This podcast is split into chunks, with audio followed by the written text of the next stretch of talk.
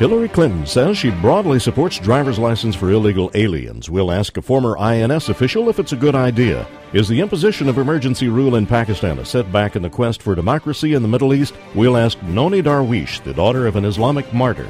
And NBC is traveling the globe talking about global warming. Is it truth or hype? This is Jerry Johnson Live from Criswell College. Join us as we look at today's news from the Christian worldview for Christ and culture. Mr. Gorbachev, tear down this wall.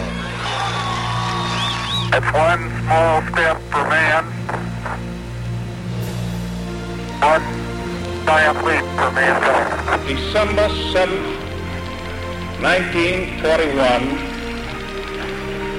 a date which will live in infamy. I have a dream. It depends upon what the meaning of the word is. Yes. And the people who knock these buildings down will hear all of us soon. We will not tire, we will not falter, and we will not fail. Welcome to Jerry Johnson Live. For the next hour, this is your place for relevant discussion of topics in the news and in our culture from a Christian perspective. Your host is Dr. Jerry Johnson, president of Criswell College and Criswell Communications. Later in the show, we'll open the toll free lines for your questions and comments. You may also email us at talk at jerryjohnsonlive.com. Now, here's your host, Dr. Jerry Johnson. Yes, we should be prepared to do that. That's Fred Thompson. He's running for president of the United States. He said on NBC's Meet the Press he thinks the U.S. should be ready to stage a preemptive strike against Iran. Why? Because they pose a nuclear threat. Also, Pakistan, which has nuclear weapons, very unstable right now. We're going to talk about that later on the program. Penna, I want to remind everyone right now, though, next week, November 14, the battle, the battle for truth. Beware of false prophets. Next Wednesday night, a town hall, Jerry Johnson Live special. Don't miss it. It's going to be great. All hands on deck working on preparing for this. Well, also, Dr. Johnson, Hillary Clinton is trying to clarify her position regarding driver's licenses for illegal aliens. We talked about it several times last week. This comes from a proposal by the New York governor, Eliot Spitzer, and uh, Hillary says she broadly supports this. But our guest in the next segment, Michael Cutler, says that a driver's license provides the keys to the kingdom for illegals. We'll talk about that, uh, what that means. Also, Nonie Darwish was raised as a Muslim in Cairo. She's now a Christian. Her father was a martyr, and she's going to talk about the psychology behind jihad. She'll also weigh in why Pakistani President Musharraf actually found it necessary over the weekend to impose emergency rule. Okay, and we're going to also ask her about this Holy Land trial mm-hmm. here, based in Richardson, Texas. These front groups for terrorists raising money, and uh, that was a mistrial. We're going to talk to her about that group and what she knows about them. But I know most Christians are still kind of um, in a state of limbo, Penna, I think, about the presidential mm-hmm. election for next year. They've got all of these candidates out there. It seems like uh, it's hard to find one of the Democrats that's pro life or uh, pro traditional biblical kind of a marriage. But even in the Republican ranks, we see. Uh, no coalescing yet around any particular candidate. And actually, two of the candidates that seem to be uh, uh, running up near the top tier uh, Mike Huckabee and Fred Thompson uh, seem to be sparring it out maybe this week. And I want our listeners uh, to listen to this interview. This is Senator Fred Thompson on Fox News. He's being asked to comment. And I want you to call. The number is 800 881 9270. That's 800 881 9270. I want you to listen to this interview, and I want your reaction to this because uh, Fred Thompson uh, is asked to comment on Mike Huckabee's jabs at him. You, you come into this race and you describe yourself as sort of the common sense conservative. Uh, this morning, one of your rivals takes a shot at you for your opposition to the Republican Party platform plank that says that the party should support a constitutional amendment banning abortion. And it's Mike Huckabee that I'm referring to. I'll read you his quote. He also takes issue with your opposition to a constitutional ban on gay marriage by saying the marriage and life amendments are critical issues. Senator Thompson's philosophy seems to be more cut and run when it comes to these issues rather than stand and lead. Senator Mike Huckabee. Yeah, well, I don't need to justify myself to the governor. Uh, my record is uh, clear, 100% pro-life voting record over eight years uh, at the national level. Uh, the proof's in the pudding there. Go back and look at all that record. Um, my whole career, I've said Roe versus Wade was wrongfully decided. Uh, been pro-life all my career, and, uh, and always will be. The, the di- difference with me and and uh, most of the rest of them is that that's where I was yesterday, that's where I am today, that's where I'll be uh, tomorrow. Now, you know, we can spend a lot of time, and he can spend a lot of time going back into the 90s and trying to revive old battles, or we can try to do something about today. I've got a constitutional amendment on gay marriage that I think is workable and fits in with our Constitution and passable. Uh, some people want to grind away at things that are many, many years old and have no chance of passing. Uh, Governor, uh, Governor Huckabee talks about this, I suppose, because it's the only conservative position he's got. Uh, people talk about sanctuary cities. He apparently wanted a sanctuary state uh, in Arkansas. Uh, he's very weak on immigration policy. Uh, he was one of the highest taxing governors that we uh, that we had uh, in this country, and rivaling Bill Clinton in terms of the Cato ratings, and getting in, getting a D when Clinton got a D, and getting an F for part of his administration. So I can understand why he might want to talk solely about this issue.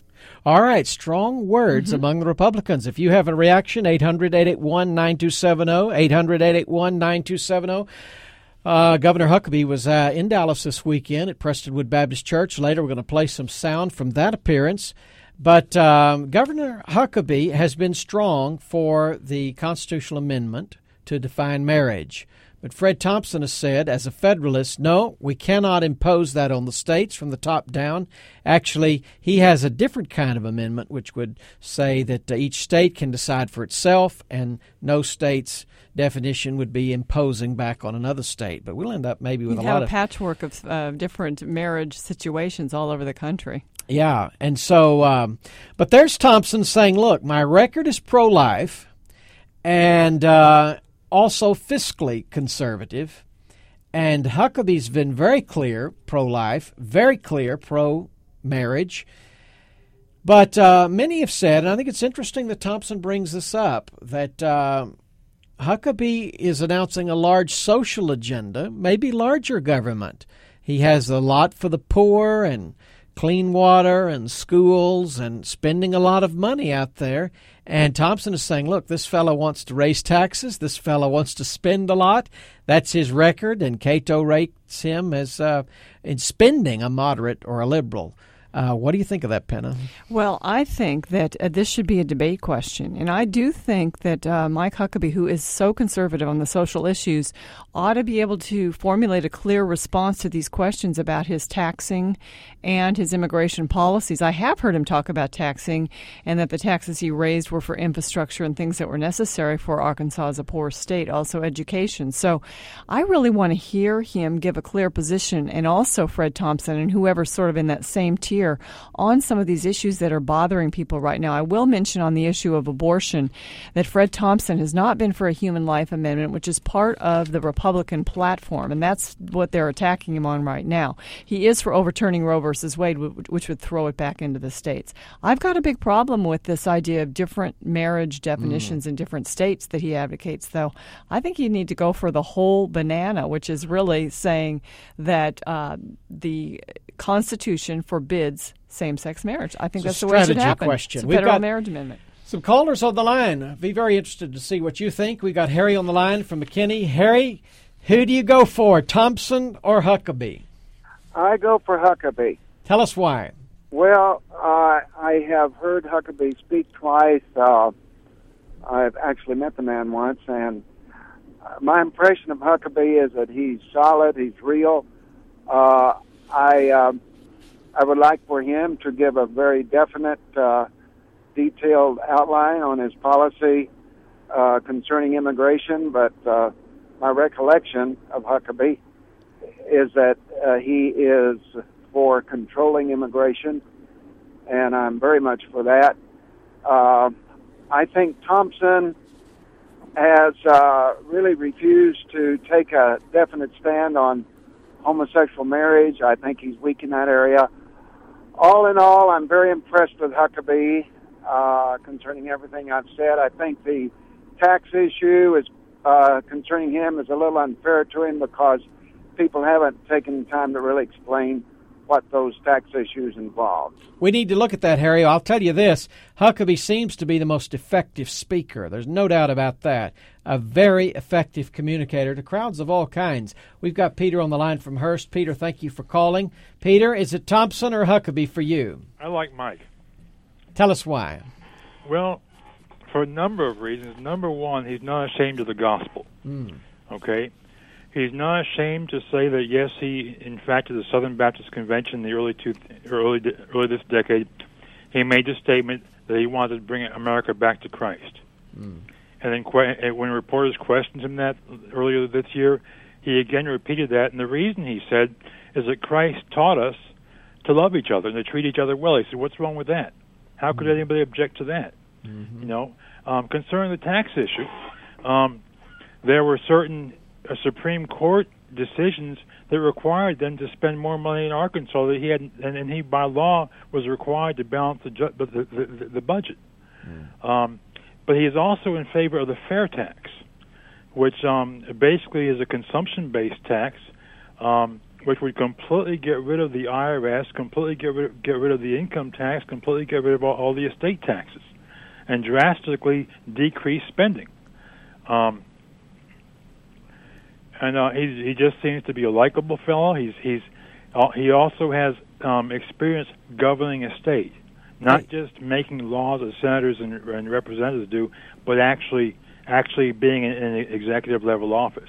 Thanks, Peter. No doubt, I think uh, that he is a very effective communicator, and he comes across as a nice guy. And he has risen from the sort of the also rans uh, now to being competitive in uh, Iowa, New Hampshire, South Carolina, the early primary states. He's got a chance, Penna. The Washington Post today came out with something that said Huckabee could rock the 2008 vote, and there's also USA Today talking about Huckabee building financial support.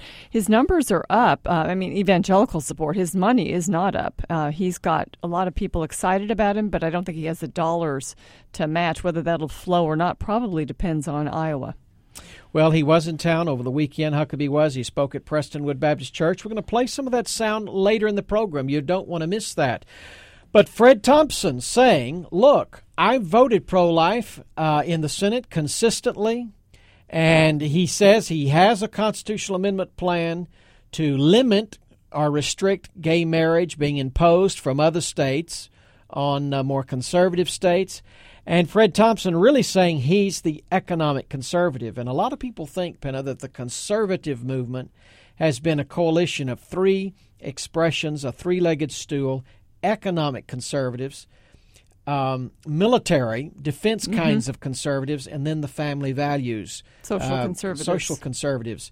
And if any candidate cannot bring along the other two, uh, he's going to be weak when it comes to the nomination and even the general election. You really need all three. And so Huckabee or Thompson are going to have to appeal to all three groups to really pull it off like Reagan did, like George Bush did. And then later, after you get elected, uh, one or two of the groups may get upset with you, which is probably what happened with Mhm. President Bush. And uh, so you think Giuliani really doesn't pull one of the legs? I don't think he does. I don't either. I, and so I think that's where he's going to have problems when it comes to the primary. But we shall see. But Hillary Clinton is getting into trouble. When we can come back, we're going to talk about her. She is saying she wants illegal aliens to get driver's licenses. Now, we're going to talk to an expert, Michael Cutler, and we're going to ask what this would do in terms of national security. What would it do for voting? We're going to have a lot of voter fraud if illegal aliens get these driver's licenses. We're going to listen to Hillary Clinton again, let her speak for herself when we come back. And then later on in the program, we'll be talking about terrorism and Islam with Nonie Darwish. This is Jerry Johnson Live with Penna Dexter. We're at Criswell College. We'll be right back.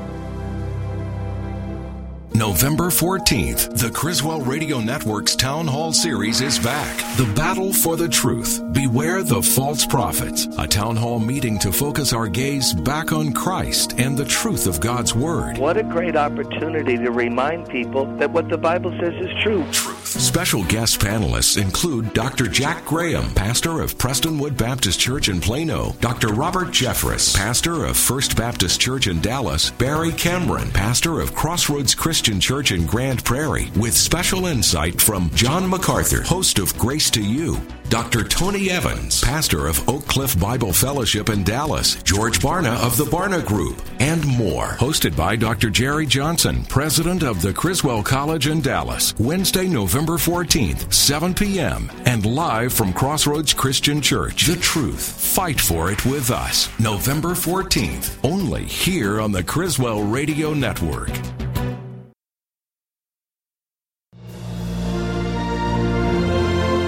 You're listening to Jerry Johnson Live. Now, here's your host, Dr. Jerry Johnson, president of Criswell College and Criswell Communications.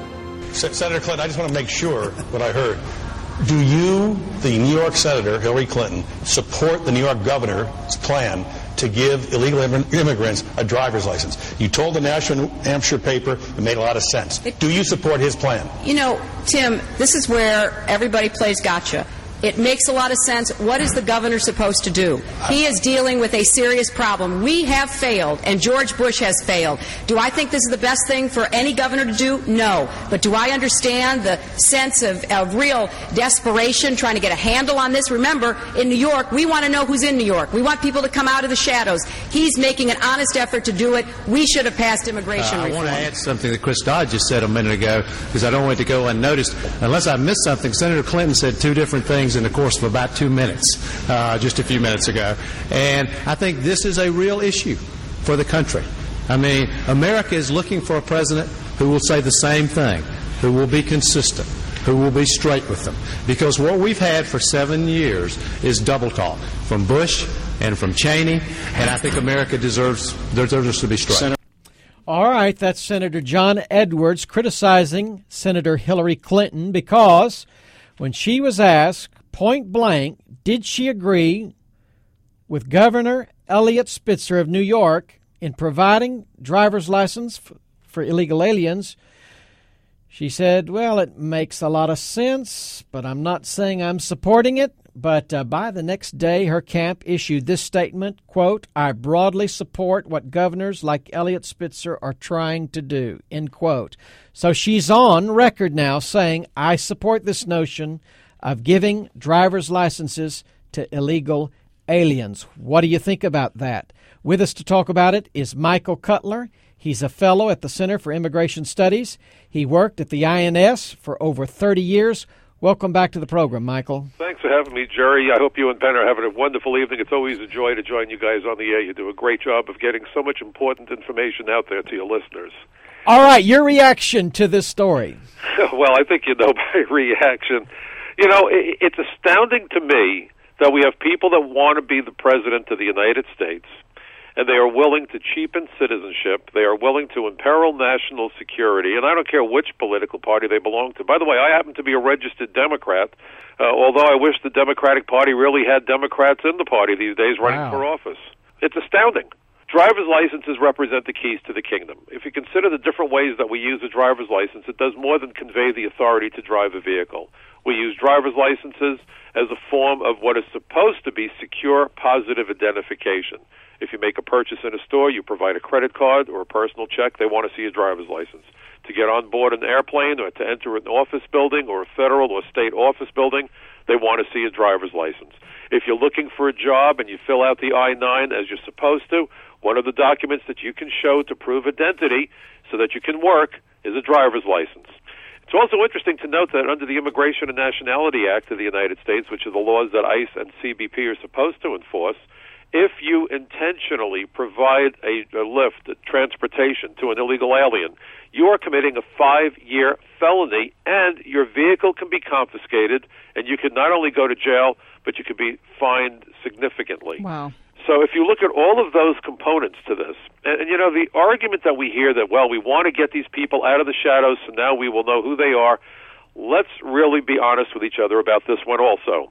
There is absolutely nothing that would prevent a terrorist or a criminal from getting a driver's license under one name and continuing to use a multitude of false names all at the same time and using that official piece of identification, that driver's license, when it becomes convenient to have a clean set of identities. Um, this doesn't get them out of the shadows.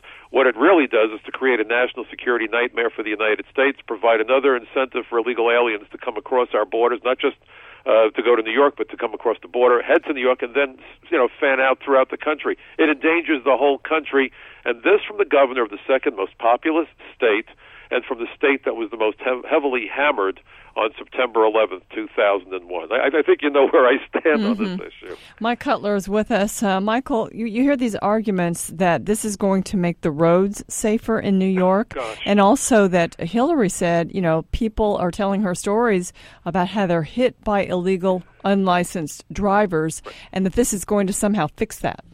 Well, I, I got to tell you, these folks are incredible. I, she stopped short of saying that driver's licenses would cure dandruff. Also, yeah. uh, look, the bottom line is this: first of all, and I made this argument. You know, I testified before the New York State Legislature on this point, and they say, well, they're going to drive anyway, so we should give them licenses. And my response is, well, in New York, which is a strong gun control state, criminals are going to carry guns anyway. So why don't we give gun permits to people with extensive criminal histories? Provide them with really good firearms instructions so the next time they're involved in a shootout, they're less likely to hit innocent bystanders. I guess then you could say we're improving public safety. I mean, it makes absolutely no sense. And by the way, if you carry a driver's license in your wallet, it's a get out of jail card because I, I know that most folks out there will, will scratch their heads initially when I say this, but when you think about it, a summons issued by a police officer is a courtesy. Now, before you jump up and down and think I've lost my mind, what I mean is if you're caught speeding or running a red light or blowing a stop sign, uh, the police officer has the authority to arrest you if, in his judgment, he decides you are likely to not show up for a motor vehicle hearing. He's basically acting as ju- judge and jury out there in the street, determining your likelihood of flight, your likelihood of, of jumping. And if you have a license, the most likely result is he'll simply give you a ticket and let you go on your merry way. If you have no driver's license and no way of proving who you are, the likelihood of, of flight is extremely increased at that point, and that cop is most likely going to slap handcuffs on you. So, in fact, when you give somebody a ticket, uh, rather than give them the ticket, you're going to arrest them. So, a, a driver's license would provide an illegal alien with the assurance that the likelihood of being involved in a traffic situation uh, is that he'll simply get a summons and not be arrested. This makes absolutely no sense at all. This is Jerry Johnson Live. We're talking to Michael Cutler, a fellow at the Center for Immigration Studies. He worked at the INS for over 30 years. Uh, Michael, you mentioned that you're a registered Democrat. Yes, I, I want to quote another Democrat, James Carville. Okay. He said this The centrality of the illegal immigration to the current discontent about the direction of the country may be taking us back again to a welfare moment. Uh, Michael Barone has written, this is a watershed moment on immigration. Here's my question for you Do you think that the immigra- illegal immigration crisis could drive the election of the next president of the United States? Oh, I, I can't imagine that it would not. If you look at all of the aspects of America that are significantly impacted by immigration, uh, you cannot ignore it. I mean, this is really the 2,000 pound elephant sitting in the corner of the room. You just can't ignore the darn thing. It impacts everything from health care, education, the economy, the environment, the criminal justice, and national security. It impacts labor. How many people are having trouble meeting their mortgage payments right now? Now, you know, we hear an awful lot about unemployment, but nobody talks about underemployment. If you look at what this massive influx of cheap labor has done to so many industries, my dad was a construction worker, he was a plumber day laborers are hammering the construction trades. Uh, you know, labor is a commodity not unlike petroleum or gold or diamonds. The more you have of it when you can flood the marketplace, the cheaper that that commodity becomes. That's why De Beers and Company, the diamond company, uh, tries to keep a certain number of diamonds out of the marketplace at any one time to make certain that the price stays high. If you flood the market, you drive down the the prices. So we're if, driving down wages. We're driving down wages to a point where the average middle class family can't make ends meet. you know, look at the, the meatpacking industry. That ten years ago, they were paying nineteen dollars an hour in Nebraska. You would expect that with inflation and so forth, they'd be earning twenty-five dollars an hour by now. Do you know what they're paying now? Nine dollars per hour. See, it's not that the illegal aliens do the work Americans won't do; it's that they will do it for substandard Right. wages under illegally dangerous conditions. Uh, and we have these elitist politicians from both sides of the aisle who talk glowingly about the work the illegal aliens do that Americans won't do. I'd like to quote a guy by the name of Homer Hickam who wrote a book called October Sky. His dad was a coal miner in a town called Coalwood. He became an, a, an engineer for NASA uh, back in the 50s. I saw the movie. Fired him. And he said that there is no water holier than the sweat off a man's brow.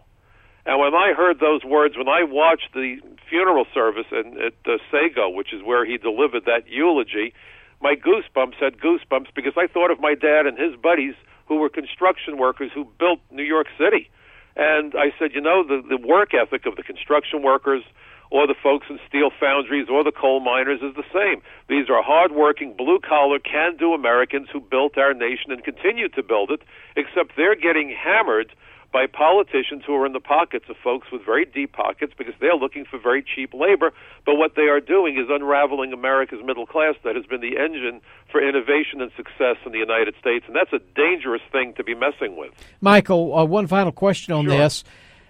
Driver's licenses for illegal immigrants, isn't this the issue that led to the recall of Gray Davis as governor in California? Yes, and it should lead to the recall here. I can't even begin to tell you how angry I am about this issue. You know, I was in the New York State Senate a couple of weeks ago, October the 15th, and I listened to the Commissioner for Motor Vehicles speaking. And the former commissioner, by the way, was sitting near me, and he was equally enraged. In fact, we had a very long conversation. We know each other. He's a good guy, the former commissioner. The current commissioner actually said the following driving is not a, is not a privilege; it is a necessity. now, I thought that I had entered a parallel universe. Hey, Chris Dodd got that right at the debate. It is a privilege. I mean, goodness gracious, everything I've ever learned since I was a kid back in high school, ever since my dad, may he rest in peace, turned over the family uh, the keys to the family car, driving most certainly is a privilege. Michael, we're out of time. I'm sorry, I'm on a hard having me. break. Michael Cutler, a fellow at the Center for Immigration Studies. Thank you. We'll have you back. Thank you so much. Have a great evening, folks. All right, when we come back, what is the connection between Islam and terrorism? Is Islam a religion of peace? Is Islam driven at the core by anti Semitism? We're also going to talk about this Holy Land trial. This is Richardson, Texas. This is the DFW area. And these folks were funding terrorists. We'll talk about it when we come back.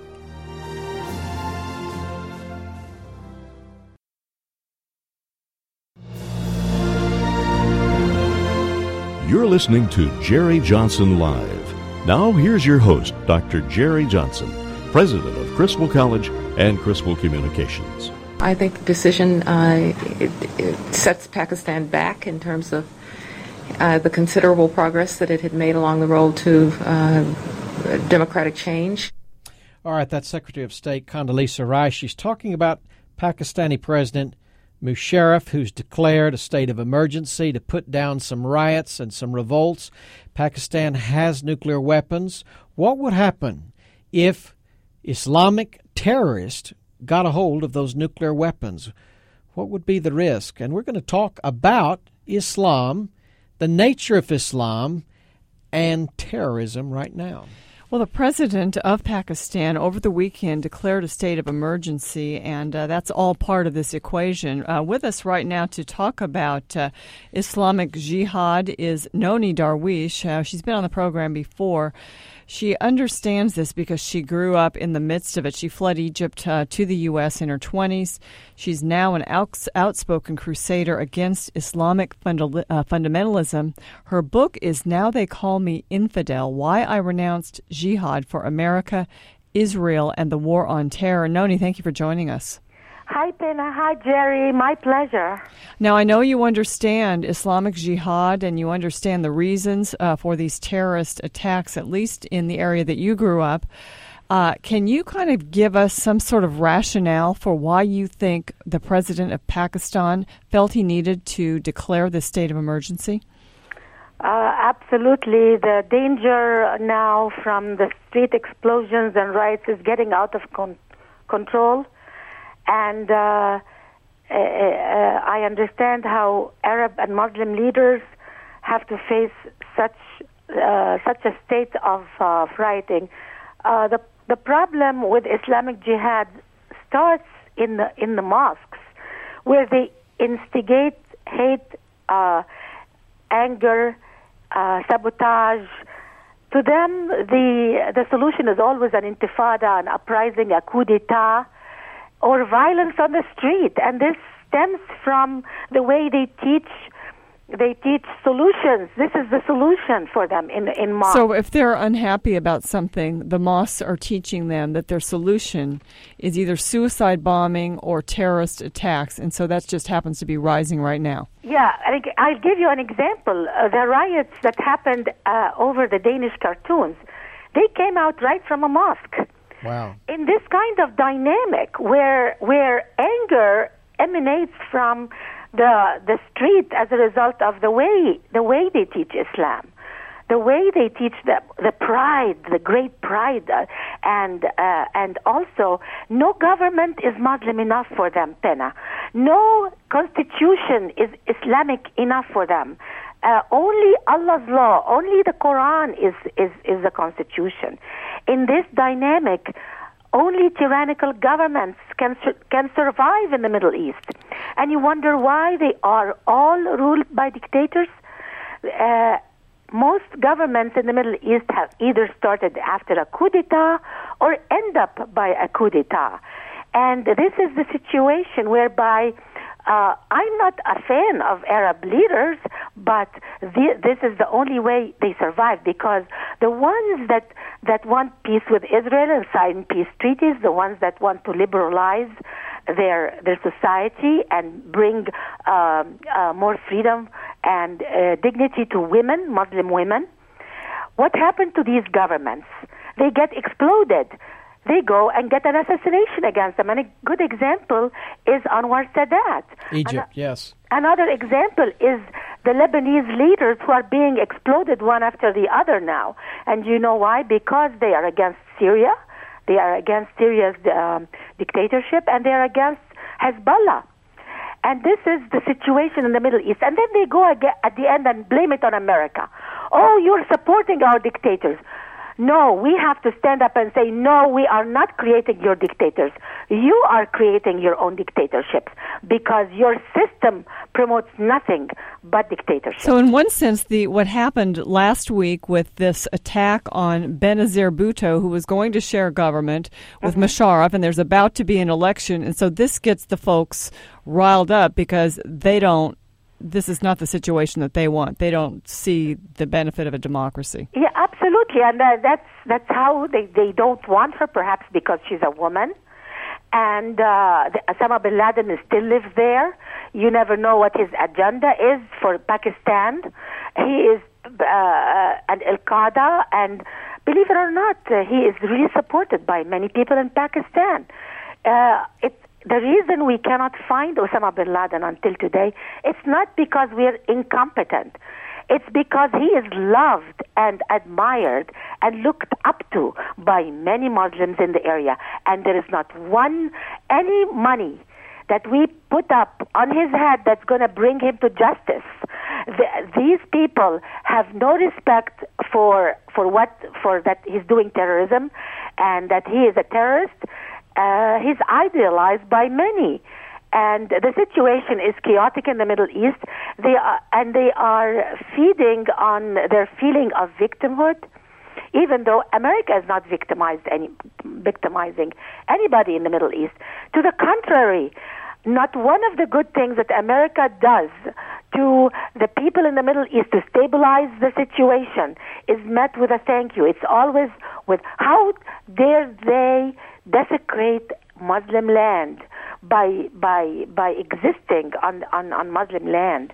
Uh, our our defense of the Muslims against the Serbs, our defense of the Muslims against the Soviet Union in Afghanistan, our feeding of the Somali Muslims who were starved by their own leadership, Muslim leadership, have not got, gotten us any kind of credit or respect in the Middle East. And you know why?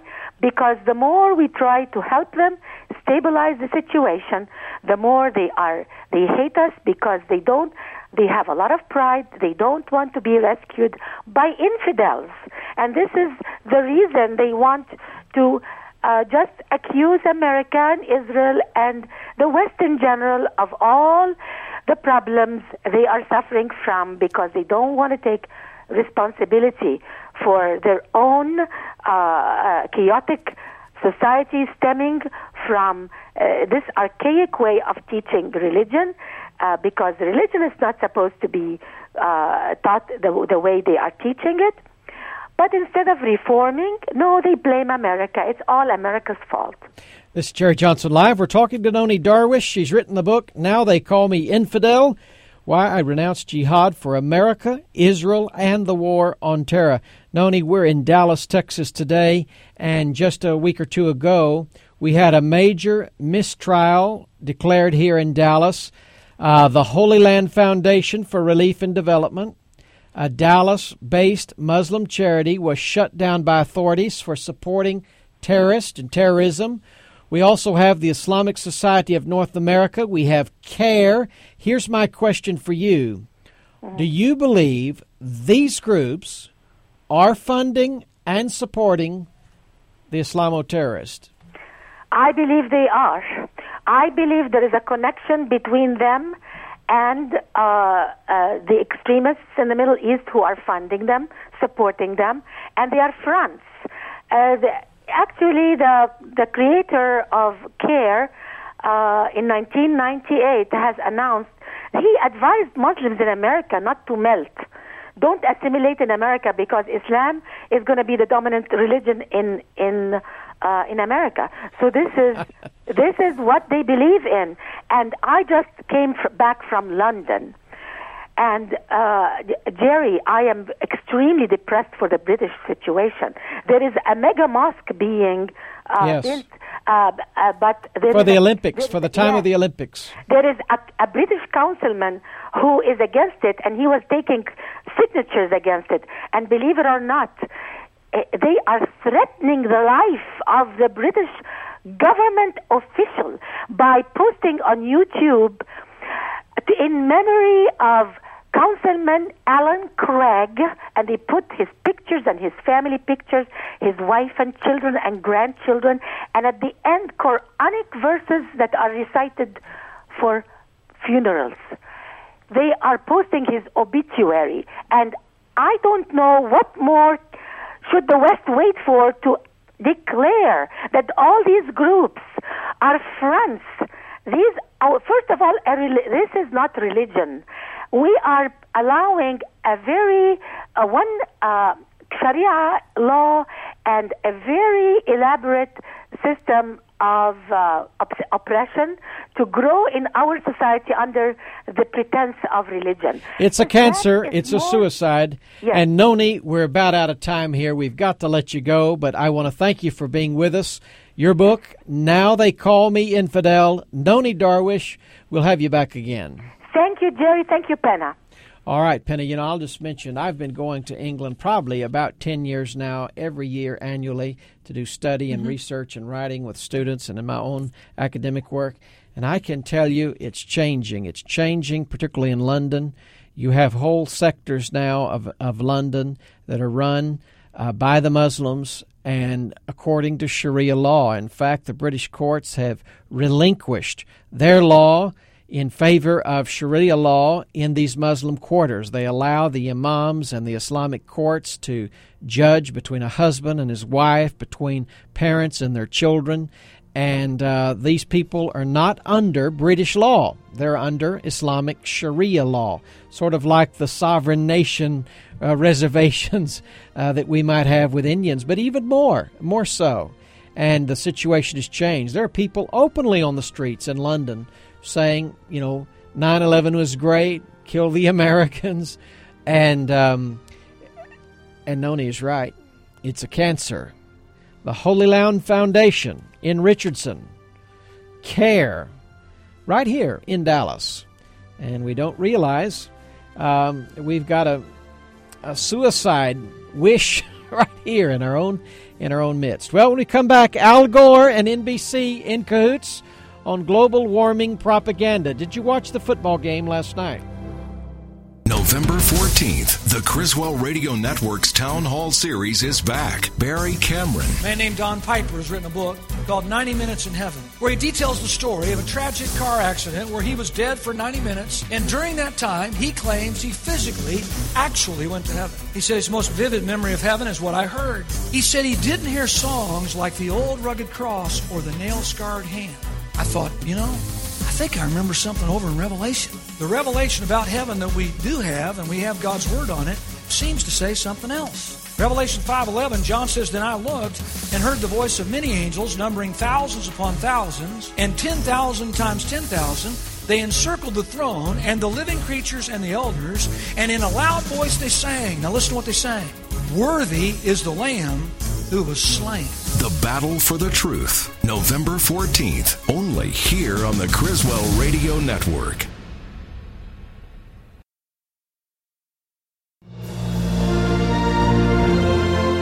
You're listening to Jerry Johnson Live. Now, here's your host, Dr. Jerry Johnson, president of Criswell College and Criswell Communications. Well, if you watched that Dallas Cowboy game last night, you saw the broadcasters were broadcasting from their desk at the breaks in the dark by candlelight because this week, November 4th through 11, is Green Week for NBC. Green is universal. Green is universal. That's their slogan. That's their campaign. And you saw Matt Lauer up at the Arctic Circle. Freezing. Yes, you saw uh, today Al Gore. And we've been staying on top of this global warming propaganda issue, and we're going to play now a couple of Al Gore sound bites. I want you to listen to these and be reminded of some of the experts we've had on the program and where Al Gore is wrong. Here's Al Gore being asked uh, about challenges to his view. You know, back in 1992, the first President Bush called you ozone man. He ridiculed your efforts to bring attention to climate change, he even called you crazy at one point. So is this vindication of a sort for you? Well, it's not about me. It's about getting this message out to as many people as possible, as quickly as possible. We face a planetary emergency, Meredith. The climate crisis is by far the biggest challenge human civilization has ever faced. And we're putting 70 million tons of global warming pollution into the Earth's atmosphere every single day, as if it's an open sewer.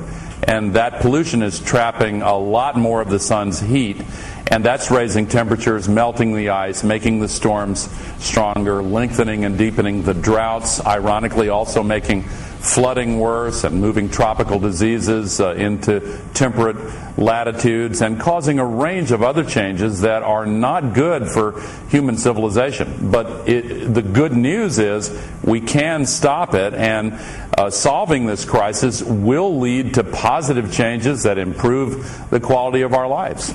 Penna, what do you think of that?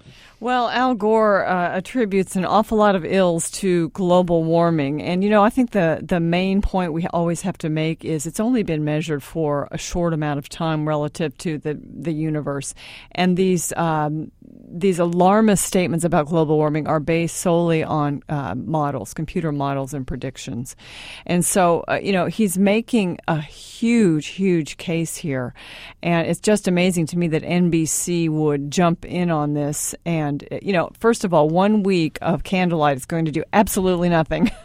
well, I'll guarantee this. I saw the electronic uh, uh, New York City ticker uh, in the background, and if somebody would have checked out how much energy that thing yeah. was using last night. Or Al Gore's airplanes. Or if you look at their website, all the new design for their campaign. I mean, that was just to show a pretense on the set last night in terms of saving energy. But Gore said in that quote the climate crisis is the biggest challenge humanity human civilization has ever faced. Does he really mean that? Six million Jews killed in mm-hmm. the Holocaust. Does he really mean this is the biggest crisis human civilization has ever faced? No wonder the British judge said, look, this is propaganda. Now, Here is Al Gore when challenged by a scientist who was on the IPCC committee, who won the Peace Prize, not the Science Prize. There is a Nobel Science Prize. He did not win that. He won a Peace Prize. It's a political prize. And he's challenged on the NBC Today show about that defector. You know, you share the prize with scientists from the UN's Intergovernmental Panel on Climate Change, and one of those scientists, John Christy, wrote an op-ed uh, last Thursday in the Wall Street Journal in which he criticized your dire predictions about the impact of global warming. He wrote, I see neither the developing catastrophe nor the smoking gun proving that human activity is to blame for most of the warming we see. So what do you make of his assessment? well, um, he's an outlier. He no longer belongs to the IPCC, and he is way outside uh, the scientific consensus. Uh, but Meredith, part of the part of the challenge the news media has had in covering this story is the the old habit of taking the on the one hand, on the other hand approach. Uh, there are still people who believe that the earth is flat. But when you're reporting on a story like the one you're covering today, where you have people all around the world, you don't take, uh, you don't search out for someone who still believes the earth is flat and give them equal time. And the reason that's the enough IPCC of that. Al Gore saying that this man was an outlier. Mm-mm. Well, that's better than being a liar. And uh, he said he's way outside the con- consensus, the scientific consensus, and he's chiding the media for actually bringing this up. He says, you know, the media has got an old habit of, on the one hand, this, and on the other hand, that. Like both sides of the story. Exactly. Gore is actually saying on national television, you should only cover one side of the argument. I cannot believe he I said that. I cannot believe the reporter did not challenge him. Uh, NASA has gone back and corrected the the records that Gore put in his movie. Uh, the cold, the warmest day was not in the 90s. It was 1934. Four of the warmest 10 days were in the first part of the 20th century, not the last part of the 20th century. And we had on this program just last week Dr. Richard Lindzen, professor of atmospheric science at MIT, the Massachusetts Institute of Technology. He is certainly not an outlier. I mean, he No. holds a chair, the Alfred Sloan Chair at MIT. And I think Gore is um, just not willing to face up to these challenges. This op ed writer, John Christy, is not an outlier. He's director of the Earth System of Science Center at the University of Alabama in Huntsville. He was on the IPCC. In fact, he is on the IPCC. And there's a picture on his op ed of icebergs in Antarctica. And the iceberg is at a rex, uh, set a record maximum for size last month, uh, a maximum where Al Gore says it's shrinking. So there are just many facts that refute him. And to say that it's not fair to bring the other side is absolutely ridiculous. It shows him to be a buffoon, I think. Mm. So maybe the first President Bush was right. Ozone man, crazy. Maybe he's Maybe. right about that. I don't know. Well, Al Gore is a Southern Baptist. He's supposed to be a Christian. And uh, he should know that the Bible says this For the earnest expectation of the creation eagerly waits for the revealing of the sons of God. Creation itself will be delivered from the bondage of corruption into the glorious liberty of the children of God. For we know that the whole creation groans and labors with birth pangs together until now. And then he goes on to talk about the return of Christ and how not only we will be liberated, but creation will be liberated from the curse. That is the Christian worldview. Now let's hear this appeal from Mike Huckabee at Prestonwood Baptist Church. The fact is, what the Lord really wants to do is to cause us to experience the greatest joy in all the world the joy of knowing Jesus Christ, the joy of knowing what it means to follow Him, and the joy of knowing that no matter what happens on this earth, that He takes us to a point of victory in our lives.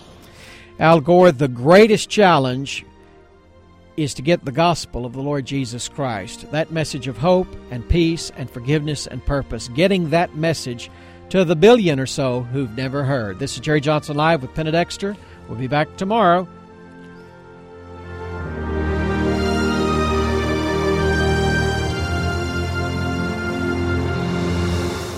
You've been listening to Jerry Johnson Live a Christian Worldview radio show.